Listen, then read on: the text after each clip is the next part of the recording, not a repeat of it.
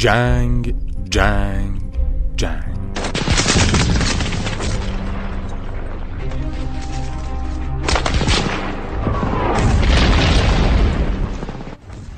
چه پسوندی می‌توان برای جنگ به کار برد؟ پدیده ای که جان انسانها را می‌گیرد و زمین را میسوزاند. هرگاه جنگی در سرزمینی اتفاق بیفتد می‌گویند که سایه شوم جنگ آنجا را فرا گرفته. چون جنگ به غیر از ویرانی و ویرانی و ویرانی چیزی در پی ندارد. سی و هفت سال از آغاز جنگ ایران و عراق میگذرد. جنگی هشت ساله که تعریف ما از آن هشت سال دفاع مقدس است و اگر بخواهیم پسوندی بر آن جنگ بگذاریم آن جنگ تحمیلی است اما چرا جنگ به ما تحمیل شد؟ رابطه ما با عراق در سالهای قبل از حمله آنها چگونه بود و چه شد که بعد از انقلاب اسلامی صدام سودای اشغال کشوری پهناور چون ایران را در سر پروراند؟ چه تلاش هایی صورت گرفت که از وقوع جنگ جلوگیری به عمل آید؟ بعد از بازپسگیری مناطق اشغال شده چرا ایران جنگ را تمام نکرد؟ چرا این نبرد فرسایشی شد و هشت سال طول کشید؟ واکنش های جهانی به جنگ ایران و عراق چه بود و متحدان آنها چه کسانی بودند؟ بعد از گذشت نزدیک به سه دهه از پایان جنگ همچنان بسیاری از زوایای آن پنهان مانده است. روایت ها گاه چنان زد و نقیز می شود که تشخیص واقعیت از خیال بسیار سخت می شود اما برای نسلی که فقط از آن دوران شنیده راهی جز شنیدن و شنیدن باقی نمی ماند. باید تمام حرف های جنگ را شنید شاید بتوان آن را همان گونه که بود درک کرد به همین منظور در چهار قسمت پرسش هایی را با صادق زیبا کلام در میان گذاشتیم تا روایت ایشان را از جنگ بشنویم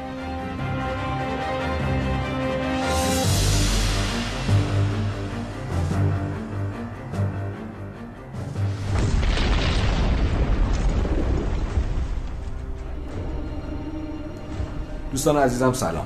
به سومین قسمت از مجموع پادکست های جنگ خوش اومدید. در دو قسمت قبلی ما تقریبا هشت مورد کلی رو با دکتر زیبا کلام مطرح کردیم. یکی اینکه تحلیل های جدیدی که راجع به جنگ میشه چقدر می‌تونه در واقع صحیح باشه. یه مقداری بررسی کردیم مسئله رو که آیا آمریکا می‌تونست در, در جنگ در شروع جنگ نقش ایفا کنه. نظر دکتر رو پرسیدیم. یکی دیگه این که آیا این احتمال وجود داشت که جمهوری اسلامی به عنوان یک انقلاب نوپا به عراق آیا بهانه ای داده است یا خیر؟ در پادکست دوم راجع به این مقوله صحبت کردیم که اختلافاتی وجود داشت و این خود این مسئله اختلافات دو همسایه می‌تونست آتش زیر خاکستری باشد. نظر دکتر رو در این مورد در واقع پرسیدیم. مسائلی رو در رابطه با آقای دعایی مطرح شده بود به عنوان که ایشون سفیر ایران در عراق بودن در سالهای 58 و 59 و سعی کردیم راجع به این قضیه هم یه کوچولو صحبت کنیم. امروز هم 5 تا سوال کلی یا 5 تا مورد کلی دیگر رو با ایشون بررسی می‌کنیم. با همون همراه بشید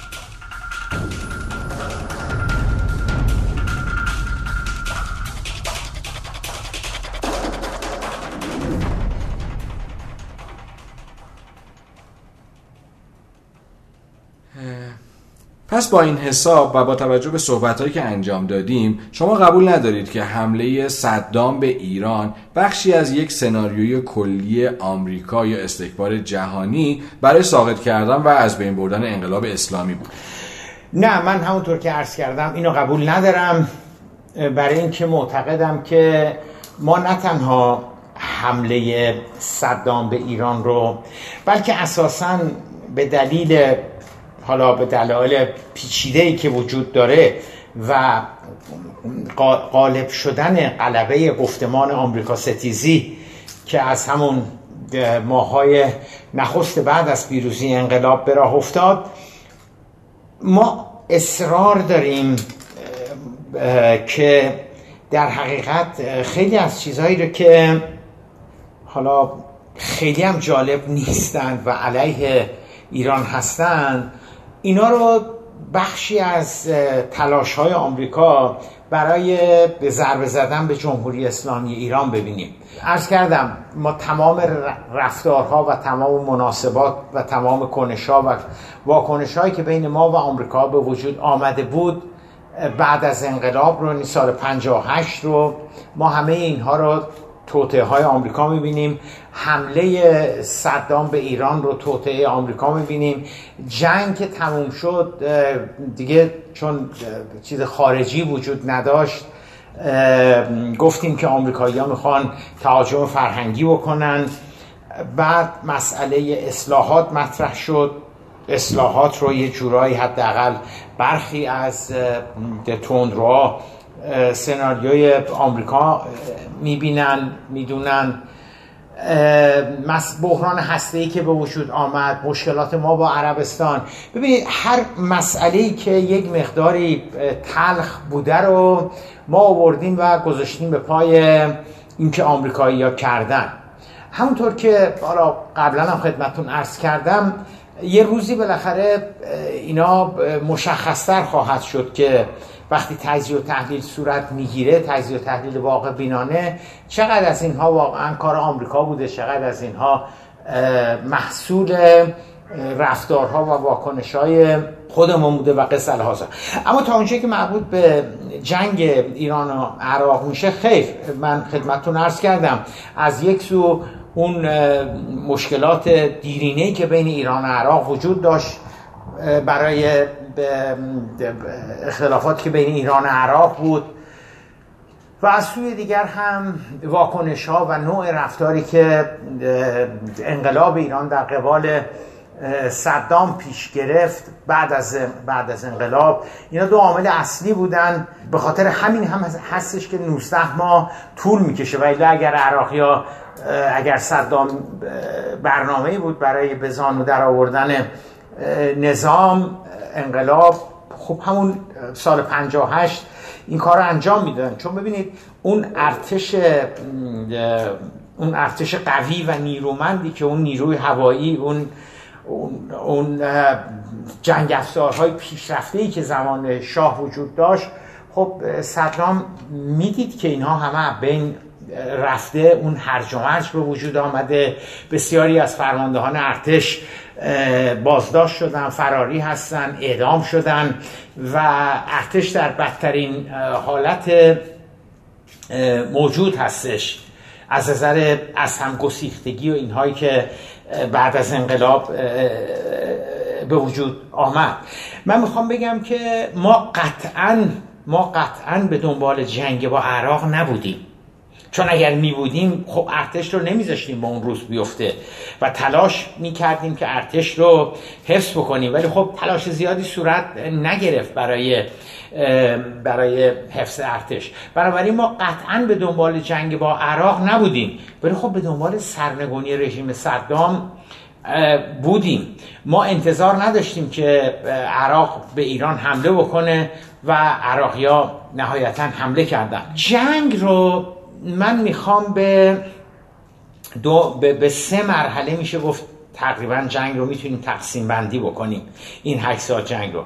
مرحله اول که بعد از سی که شهریور شروع میشه و خب عراقی ها خیلی سریع پیشروی می‌کنن بخش های عمده از خوزستان رو می‌گیرن خرمشهر رو می‌گیرن آبادان رو محاصره در میارن و تا 5 6 کیلومتری اهواز رسیده بودن عراقی ها تو غرب هم همینطور نفت شهر رو می‌گیرن سوسنگرد رو سوسنگرد در, در, در جنوب بوده قصد شیرین رو می‌گیرن و اونجا اونجا به هر حال پیشروی های مهم میره در غرب کشور انجام میدن.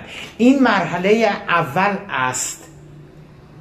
مرحله دوم مرحله هستش که عراقی ها به تدریج گیر می‌کنن. یعنی جنگ بین ارتش ایران و ارتش عراق دیگه نبوده. بلکه جنگ اصطلاحا بهش میگن جنگ میهنی. جنگ به صورت میهنی در میاد که مشابه اون چیزی که در اتحاد شوروی اتفاق افتاد وقتی آلمان ها حمله کردند و مردم روسیه سلاح به دست گرفتند و از انقلابشون از کشورشون در برابر ارتش هیتلر به دفاع برخواستند مشابه همین وضعیت در ایران اتفاق افتاد با این تفاوت که در ایران یک عنصر مذهبی به شدت نیرومند هم کمک می‌کرد به اینکه مردم به جبهه ها بشتابند. تو این مرحله هستش که عملا و به سرعت نیروهای مردمی هستن که دارن اسلحه به دست می‌گیرن و با در برابر رژیم عراق مقاومت می‌کنن. این مرحله دوم هستش که عملا عراقی ها زمینگیر میشن. عراقی ها متوقف میشن پیشرویشون متوقف میمونه و حتی حتی محاصره آبادان رو که محاصره کرده بودن نمی‌تونن بیان آبادان رو بگیرن. این مرحله دوم هستش. مرحله سوم در حقیقت از اوایل سال 61 شروع میشه که حصر آبادان شکسته میشه. پیشروی های دیگری که ایرانیا به دست میارن و اوجش در حقیقت میشه خرداد سال سوم خرداد سال 61 که ما موفق میشیم و خرمشهر رو بعد از قریب به نزدیک به دو سال از عراق باز پس می‌گیریم. خب همینجا می‌رسیم به یکی از مسائل اساسی که منتقدین مطرح می‌کنند که بعد از فتح خرمشهر دلیل موجهی برای ادامه جنگ وجود نداشت. می‌خوام ببینم نظر شما چیه؟ آیا شما با این منتقدین موافقین یا اساسا معتقدین که بعد از فتح خرمشهر جنگ باید ادامه پیدا می‌کرد یا خیر؟ نه به هیچ وجه من این رو قبول ندارم. یک نکته رو خدمت شما عرض بکنم اینجا داخل پرانتز. اولا خیلی از کسانی که امروز یا دیروز امروز می‌گوین یا دیروز یا, یا, یا می‌گفتن که دیروز می‌گفتیم که جنگ میبایستی بعد از فتح خرمشهر متوقف می‌شد چنین نیست.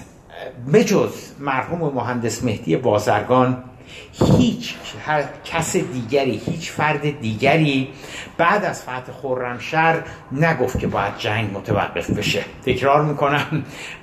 به جز مرحوم مهندس مهدی بازرگان هیچ کس دیگری نگفتش که جنگ باید جنگ بعد از فتح خرمشهر باید متوقف بشه. یعنی مرحوم آیت الله منتظری هم نگفتن که بعد از فتح خرمشهر جنگ باید متوقف بشه؟ نه مرحوم آیت الله منتظری هم نگفتن که بعد از فتح خرمشهر جنگ باید متوقف بشه. آقای محمد رز... آقای محمد خاتمی هم نگفتن آقای عبدالله نوری هم نگفتن مرحوم آیت الله هاشمی رفسنجانی هم نگفتن. هیچ کس دیگری هم نگفت. آقای کروبی هم نگفتن آقای میرحسین موسوی هم نگفتن. هیچ کس بعد از فتح خرمشهر نگفت که جنگ باید متوقف بشه. بعدها البته چه امروز چه در گذشته خیلی خیلی ها یه جوری صحبت می‌کنن که بله ما گفتیم و ما خیلی موافق ادامه جنگ بعد از فتح خرمشهر نبودیم. این آقای هاشمی رفسنجانی باعث شد جنگ ادامه پیدا کنه بعد از فتح خرمشهر. سپاه باعث شد جنگ بعد فتح خرمشهر ادامه پیدا کنه و از این صحبت ها واقع مطلب این هستش که هیچ کس بعد از فتح خرمشهر نگفت که جنگ باید متوقف بشه. اگرم کسی یا کسانی می بودند که بعد از فتح خرمشهر مخالف ادامه جنگ می بودند تو دلشون مخالفت کرده بودند ولی حسب ظاهرش هیچ کس هیچ کس مخالفت نکرده بود الا همونطور که خدمتتون عرض کردم مرحوم مهندس بازرگان. اما ببینید منطقی هم نبود که کسی مخالفت بکنه با فتح بعد از فتح خرمشهر برای ادامه جنگ. چرا؟ واسه اینکه من اصلا به ایران کاری ندارم من به عراق کاری ندارم. هیچ وقت در هیچ جایی در, در طول تاریخ بشریت اونجا که من اطلاع دارم دیده نشده که یک ارتشی در حال پیشروی باشه. یک ارتشی منظما در حال شکست وارد کردن شکست به حریف باشه و بعد بیاد بگه که خب ما حالا ما حالا دیگه به اون جاهایی که می‌خواستیم رسیدیم و خب دیگه حالا ما جنگ رو متوقف می‌کنیم و اعلام آتش بس می‌کنیم. نه. شما یادتون باشه که ما در سوم خرداد سال 61 وقتی خرمشهر رو بازپس گرفتیم هیچ کس باور نمی کرد که ما بتونیم خرمشهر رو به این آسونی به این سادگی بگیریم. ببینید ما ما در جریان فتح ما در جریان بازپسگیری خرمشهر در جریان فتح خرمشهر ما 21 هزار اسیر از عراق گرفتیم. شوخی نیستش. صدها و هزاران قبضه تسلیحات سنگین از عراقی ها گرفتیم. تانک گرفتیم توپ گرفتیم نفربر خودرو زرهی گرفتیم. بنابراین منطق منطق نظامی به هیچ وجه حکم نمی کردش که ما حالا بیایم متوقف بشیم. آیا که ولی یه فاصله ای هست بین سوم خرداد 61 که خرمشهر فتح شد و عملیات بعدیش که فکر می‌کنم عملیات رمضان بود. این این وسط یکی دو ماه فاصله در واقع وجود داشت و من می‌خوام بدونم که این وقفه یا این فاصله رو شما چه توضیح براش دارید؟ با توجه به صحبتایی که تو بخش قبلی فرمودید. ببینید این وقفه به این خاطر بودش که عرض کردم هیچ کس فکر نمی کرد که ما به این سرعت و ما در خورداد 61 بتونیم خرمشهر رو بازپس بگیریم. تصور این بودش که ماها باید جنگ ادامه پیدا بکنه تا شاید ما بتونیم مثلا خرمشهر رو مجددا از عراقی ها بگیریم. ولی با اون سرعتی که ارتش عراق فروپاشید مثل مثل روغن کره که میندازین شما تو مایتاب آب میشه. این این ارتش عراق اصلا درب و داغون شد به خصوص در در بخش عمدهش که در جنوب کشور خوزستان بود. واقعا برای ما قافلگیر کننده بود. بنابراین واقع مطلب این هستش که اینکه چرا عملیات بعدی حالا اسمشو من نمی‌دونم ولی در همون جنوب اتفاق افتاد که ما از همون مرز شلمچه خواستیم بریم به سمت بسره در اون فاصله مسئولین نظام میبایستی تصمیم می‌گرفتن که چیکار می‌خوام بکنن. آیا می‌خواهند جنگ رو ادامه بدن یا نه؟ چون ببینید فقط مسئله ادامه جنگ نبود. اگر که ما می‌خواستیم جنگ رو ادامه بدیم میبایستی وارد خاک عراق می‌شدیم. برای اینکه واقع مطلب این هستش که ما تقریبا اگر نگفته باشم همه حداقل 80 درصد 90 درصد مناطقی که عراق گرفته بود از در در همون سیوی که شهریور که جنگ رو شروع کرد گرفته بود ما بازپس گرفته بودیم. گرفتن مابقیش هم مشکلی نبود مسئله نبود. وقتی که عرض کردم وقتی ما در خرمشهر 21 دو هزار تا اسیر گرفتیم. حالا فرض کنیم مثلا یه منطقه دیگری در نزدیک قصر شیرین مثلا دست عراقیا بوده باشه. خب اون دیگه به طریق اوهلا ما اون رو خیلی راحت در مثل آب خوردن ما می‌تونستیم اون رو بگیریم. علت اینکه وقفه افتاد این بودش که شورای عالی دفاع نمی‌دونم اون زمان اسم شورای عالی دفاع بود یا نه ولی کسانی که اون, اون مجموعه که به هر حال جنگ رو متولی جنگ بودن مسئول جنگ بودن یعنی مقام معظم رهبری بودن که رئیس جمهور بودن مرحوم آیت الله هاشمی رفسنجانی بودن که نماینده امام بودن آقای میرحسین موسوی بودن نخست وزیر بودن فرماندهان سپاه بودن فرماندهان نیرو زمینی و اینها مرحوم محل... شهید محلاتی بودن. ببینید اینا به هر حال مسئولیت جنگ با اینها بود. و اونچنان برقاسا ما خرمشهر رو گرفته بودیم که فکر این که بعد از گرفتن خرمشهر ما چه باید بکنیم اساسا مطرح نشده بود. چون عرض کردم خیلی سریع این اتفاق افتاد. بنابراین برخیشون برخی از اون اعضا معتقد بودن که خب وارد عراق بشیم. برخی معتقد بودن که خب که ما وارد عراق بشیم مثلا حکم متجاوز پیدا نمی کنیم. میشه حد زد که اونایی که رادیکال تر بودن انقلابی تر بودن اونا معتقد بودن که نباید وارد خاک عراق بشیم. اونایی که یه خود پیرتر بودن محافظه کارتر بودن مال ارتش بودن اونا مثلا خیلی موافق ورود به خاک عراق نبودن. خب مسئله اساسی این بودش که مرحوم امام چه تدبیری میاندیشن. امام چی میگن؟ باز تا اونجا که من علم و اطلاع دارم امام تصمیمی نه برای اینکه وارد بشن و نه برای اینکه وارد نشن اتخاذ نمی‌کنن. و مسئله رو احاله می‌کنن به خود به خود در حقیقت همین آقایونی که مسئول جنگ بودن. اونا باز دو مرتبه عقلاشون میریزن رو همدیگه و خلاصه نهایتا تصمیم می‌گیرن که وارد خاک عراق بشن. جلسه می‌ذارن با مرحوم امام و می‌گویند که بنابراین شده که وارد خاک عراق بشیم که امام اون وقت اون بیانیه و اطلاعیه رو میدن به قوای مسلحه که خب حالا که قرار شد وارد خاک عراق بشین. با مردم عراق درست رفتار بکنین. نمی‌دونم غیر نظامی ها رو صدمه بهشون وارد نکنین و اینجور چیزا.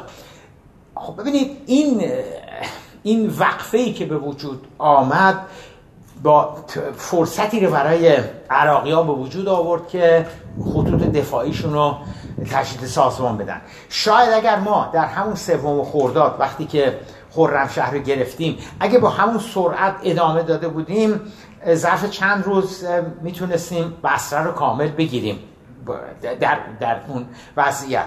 ولی اون چند هفته ای که حدود بین یک الا دو ماه طول کشید که ما تصمیم بگیریم که وارد خاک عراق بشیم توی اون یکی دو ماه عراقی ها هم ساز و برگ رسوندن به به بصره به اطراف بصره چون خب مشخص بودش که ایران می‌خواد بیاد بصره رو بگیره و خطوط دفاعیشون رو سازماندهی کردن و عملا از بعد از فتح خرمشهر ما دیگه هیچ وقت نتونستیم اون سرعتی رو که در داخل خاک خودمون داشتیم هیچ وقت دیگه اونجوری ما نتونستیم در داخل عراق پیشروی بکنیم. آی دکتر چرا شما میگید که پیشروی ما در جنگ تو اون قسمتی که تو خاک خودمون بود با موفقیت و با سرعت یعنی در واقع پیش رومون بود سریع تونستیم مناطق از دست رفتمون رو باز پس بگیریم؟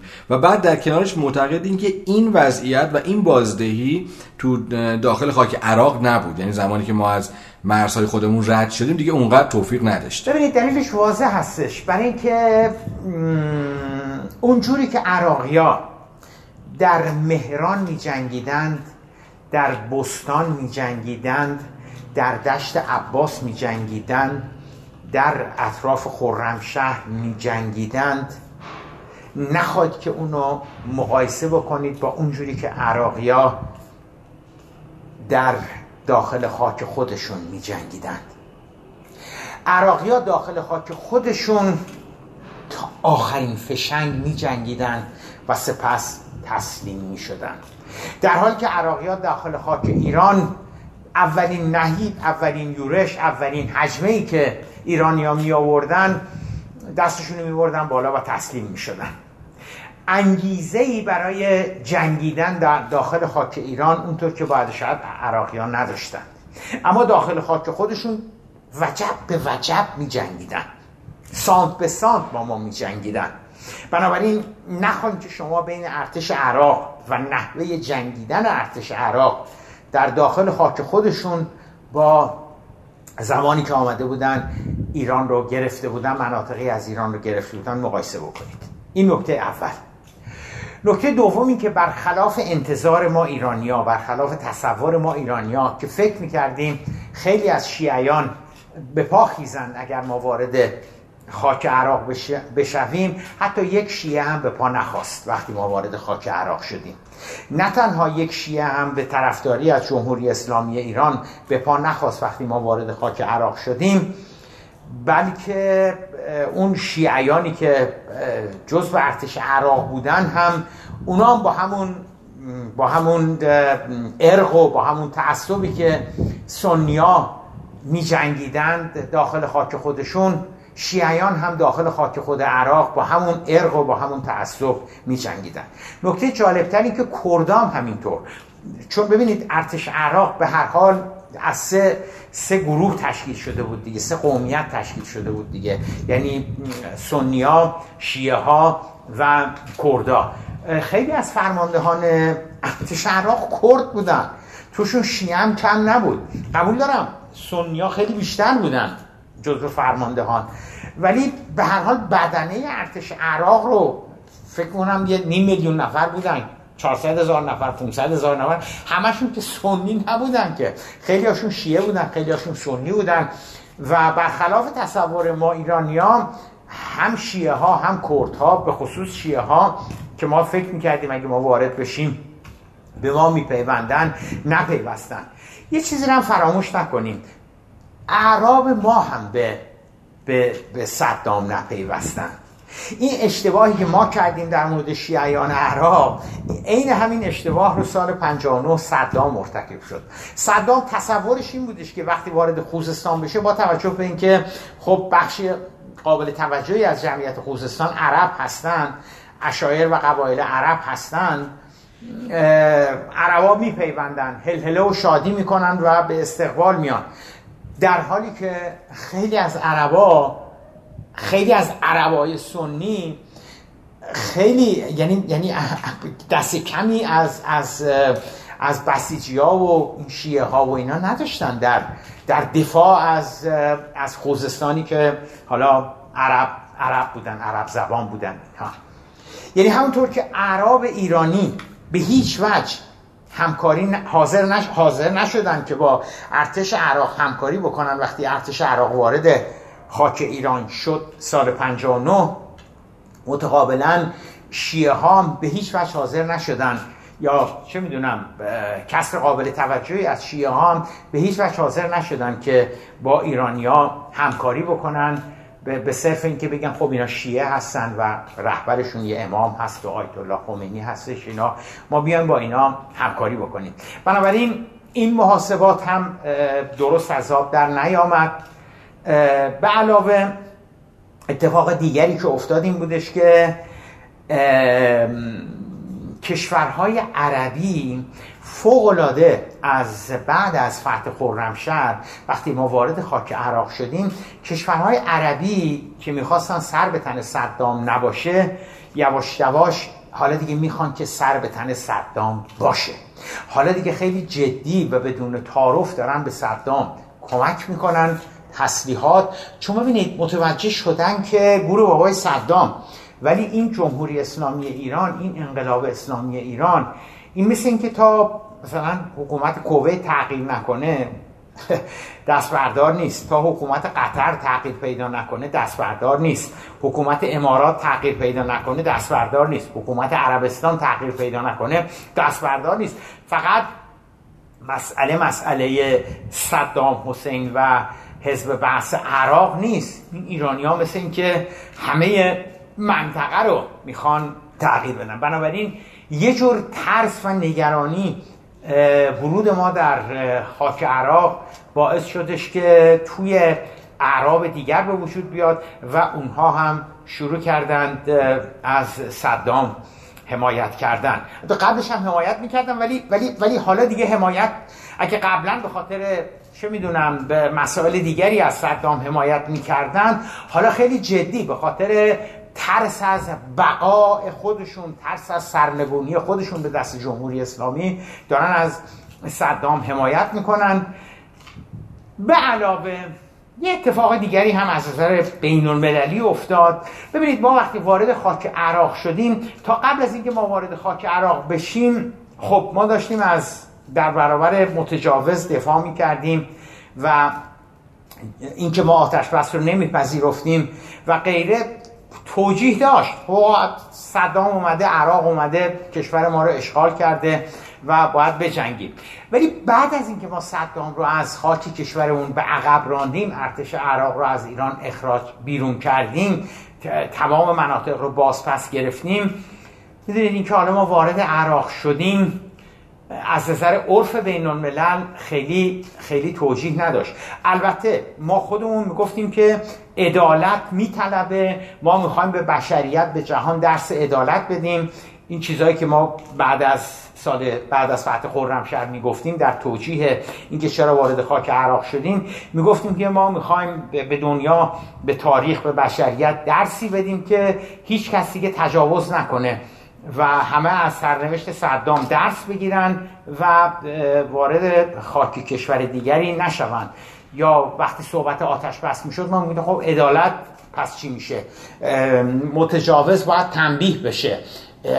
مثل شعارهایی که مثلا برای هسته ای می‌دادیم حق مسلم ماست اینا همون شعارها هم در جنگ می‌دادیم که عدالت تکلیفش چی میشه؟ ما می‌خوایم یه درسی بدیم که دیگه تجاوز کسی به, به کشور دیگری به خاک دیگری تجاوز نکنه و و اینجور صحبت ها یعنی در حقیقت ورود خودمون رو به, به, به خاک عراق رو عملا توجیه می کردیم از نظر منطق انقلابی خودمون اما واقع مطلب چه بود؟ واقع مطلب این بودش که ما بعد از فتح خرمشهر معتقد بودیم که می‌تونیم صدام رو پایان بدیم به, به, به زندگی سیاسی صدام تصور این بودش که اگر ما بتونیم یک بخش عمده از عراق رو بگیریم مثلا بصره رو بگیریم و ارتباط بین جنوب و شمال عراق رو قطع بکنیم شاهراه بصره رو بصره به بغداد رو قطع بکنیم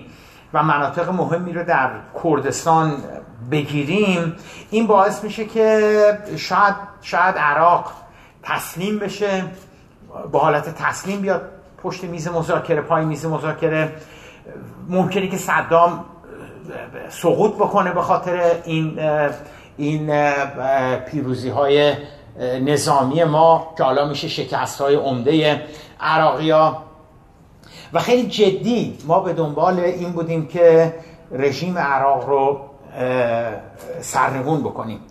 حالا که عراق حمله کرده حالا که جنگ به وجود آمده فرصت مناسبی هستش که ما ما به چیزی کمتر از سقوط صدام و تغییر رژیم در عراق ما دیگه به چیزی کمتر از این رضایت ندیم. حالا که صدام با پای خودش حمله کرده او جنگ رو شروع کرده ولی ما تمام می‌کنیم. یه همچین منطقی هم بدون اینکه اعلام, اعلام بکنیم پس ذهن خیلی از مسئولین جمهوری اسلامی بود که خب حالا که صدام حمله کرده دیگه بریم که تا او رو تا تا سرنگونی او.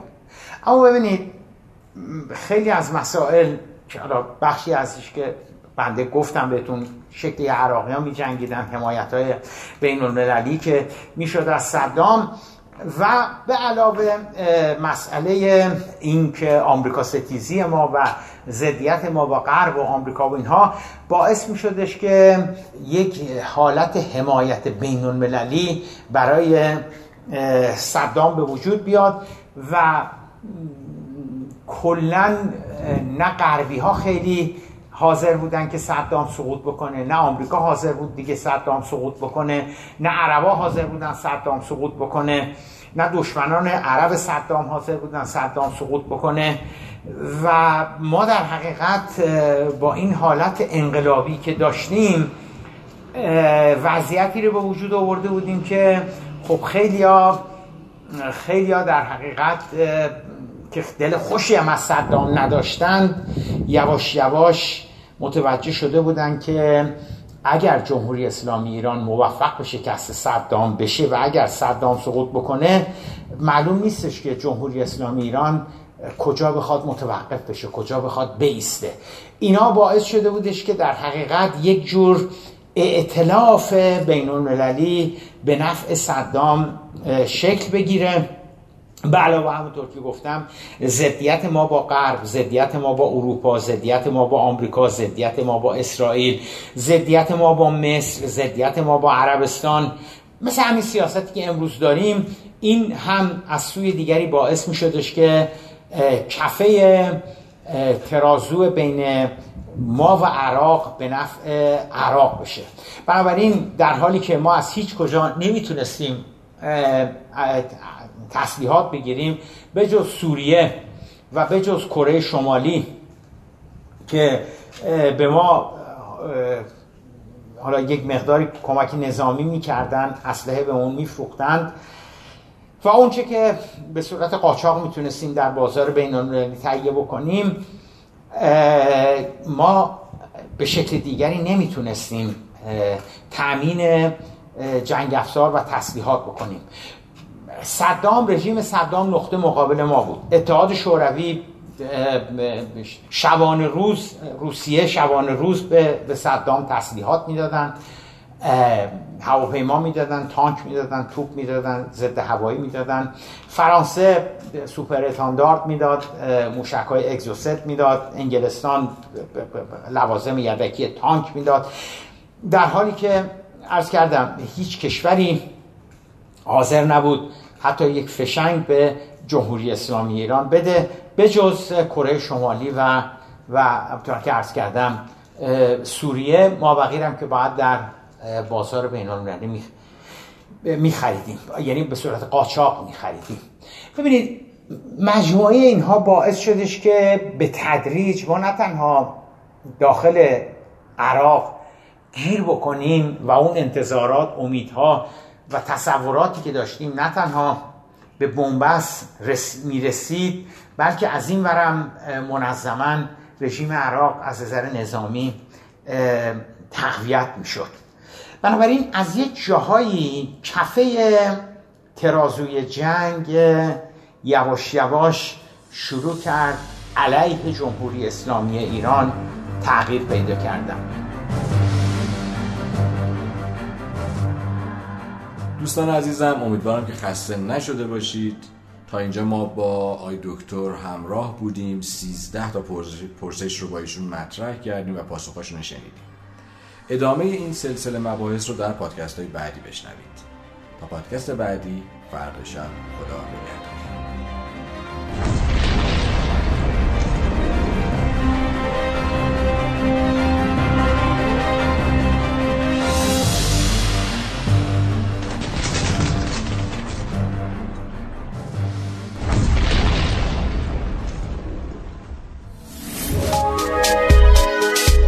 شنوتو سرویس اشتراک گذاری فایل های صوتی www.shenoto.com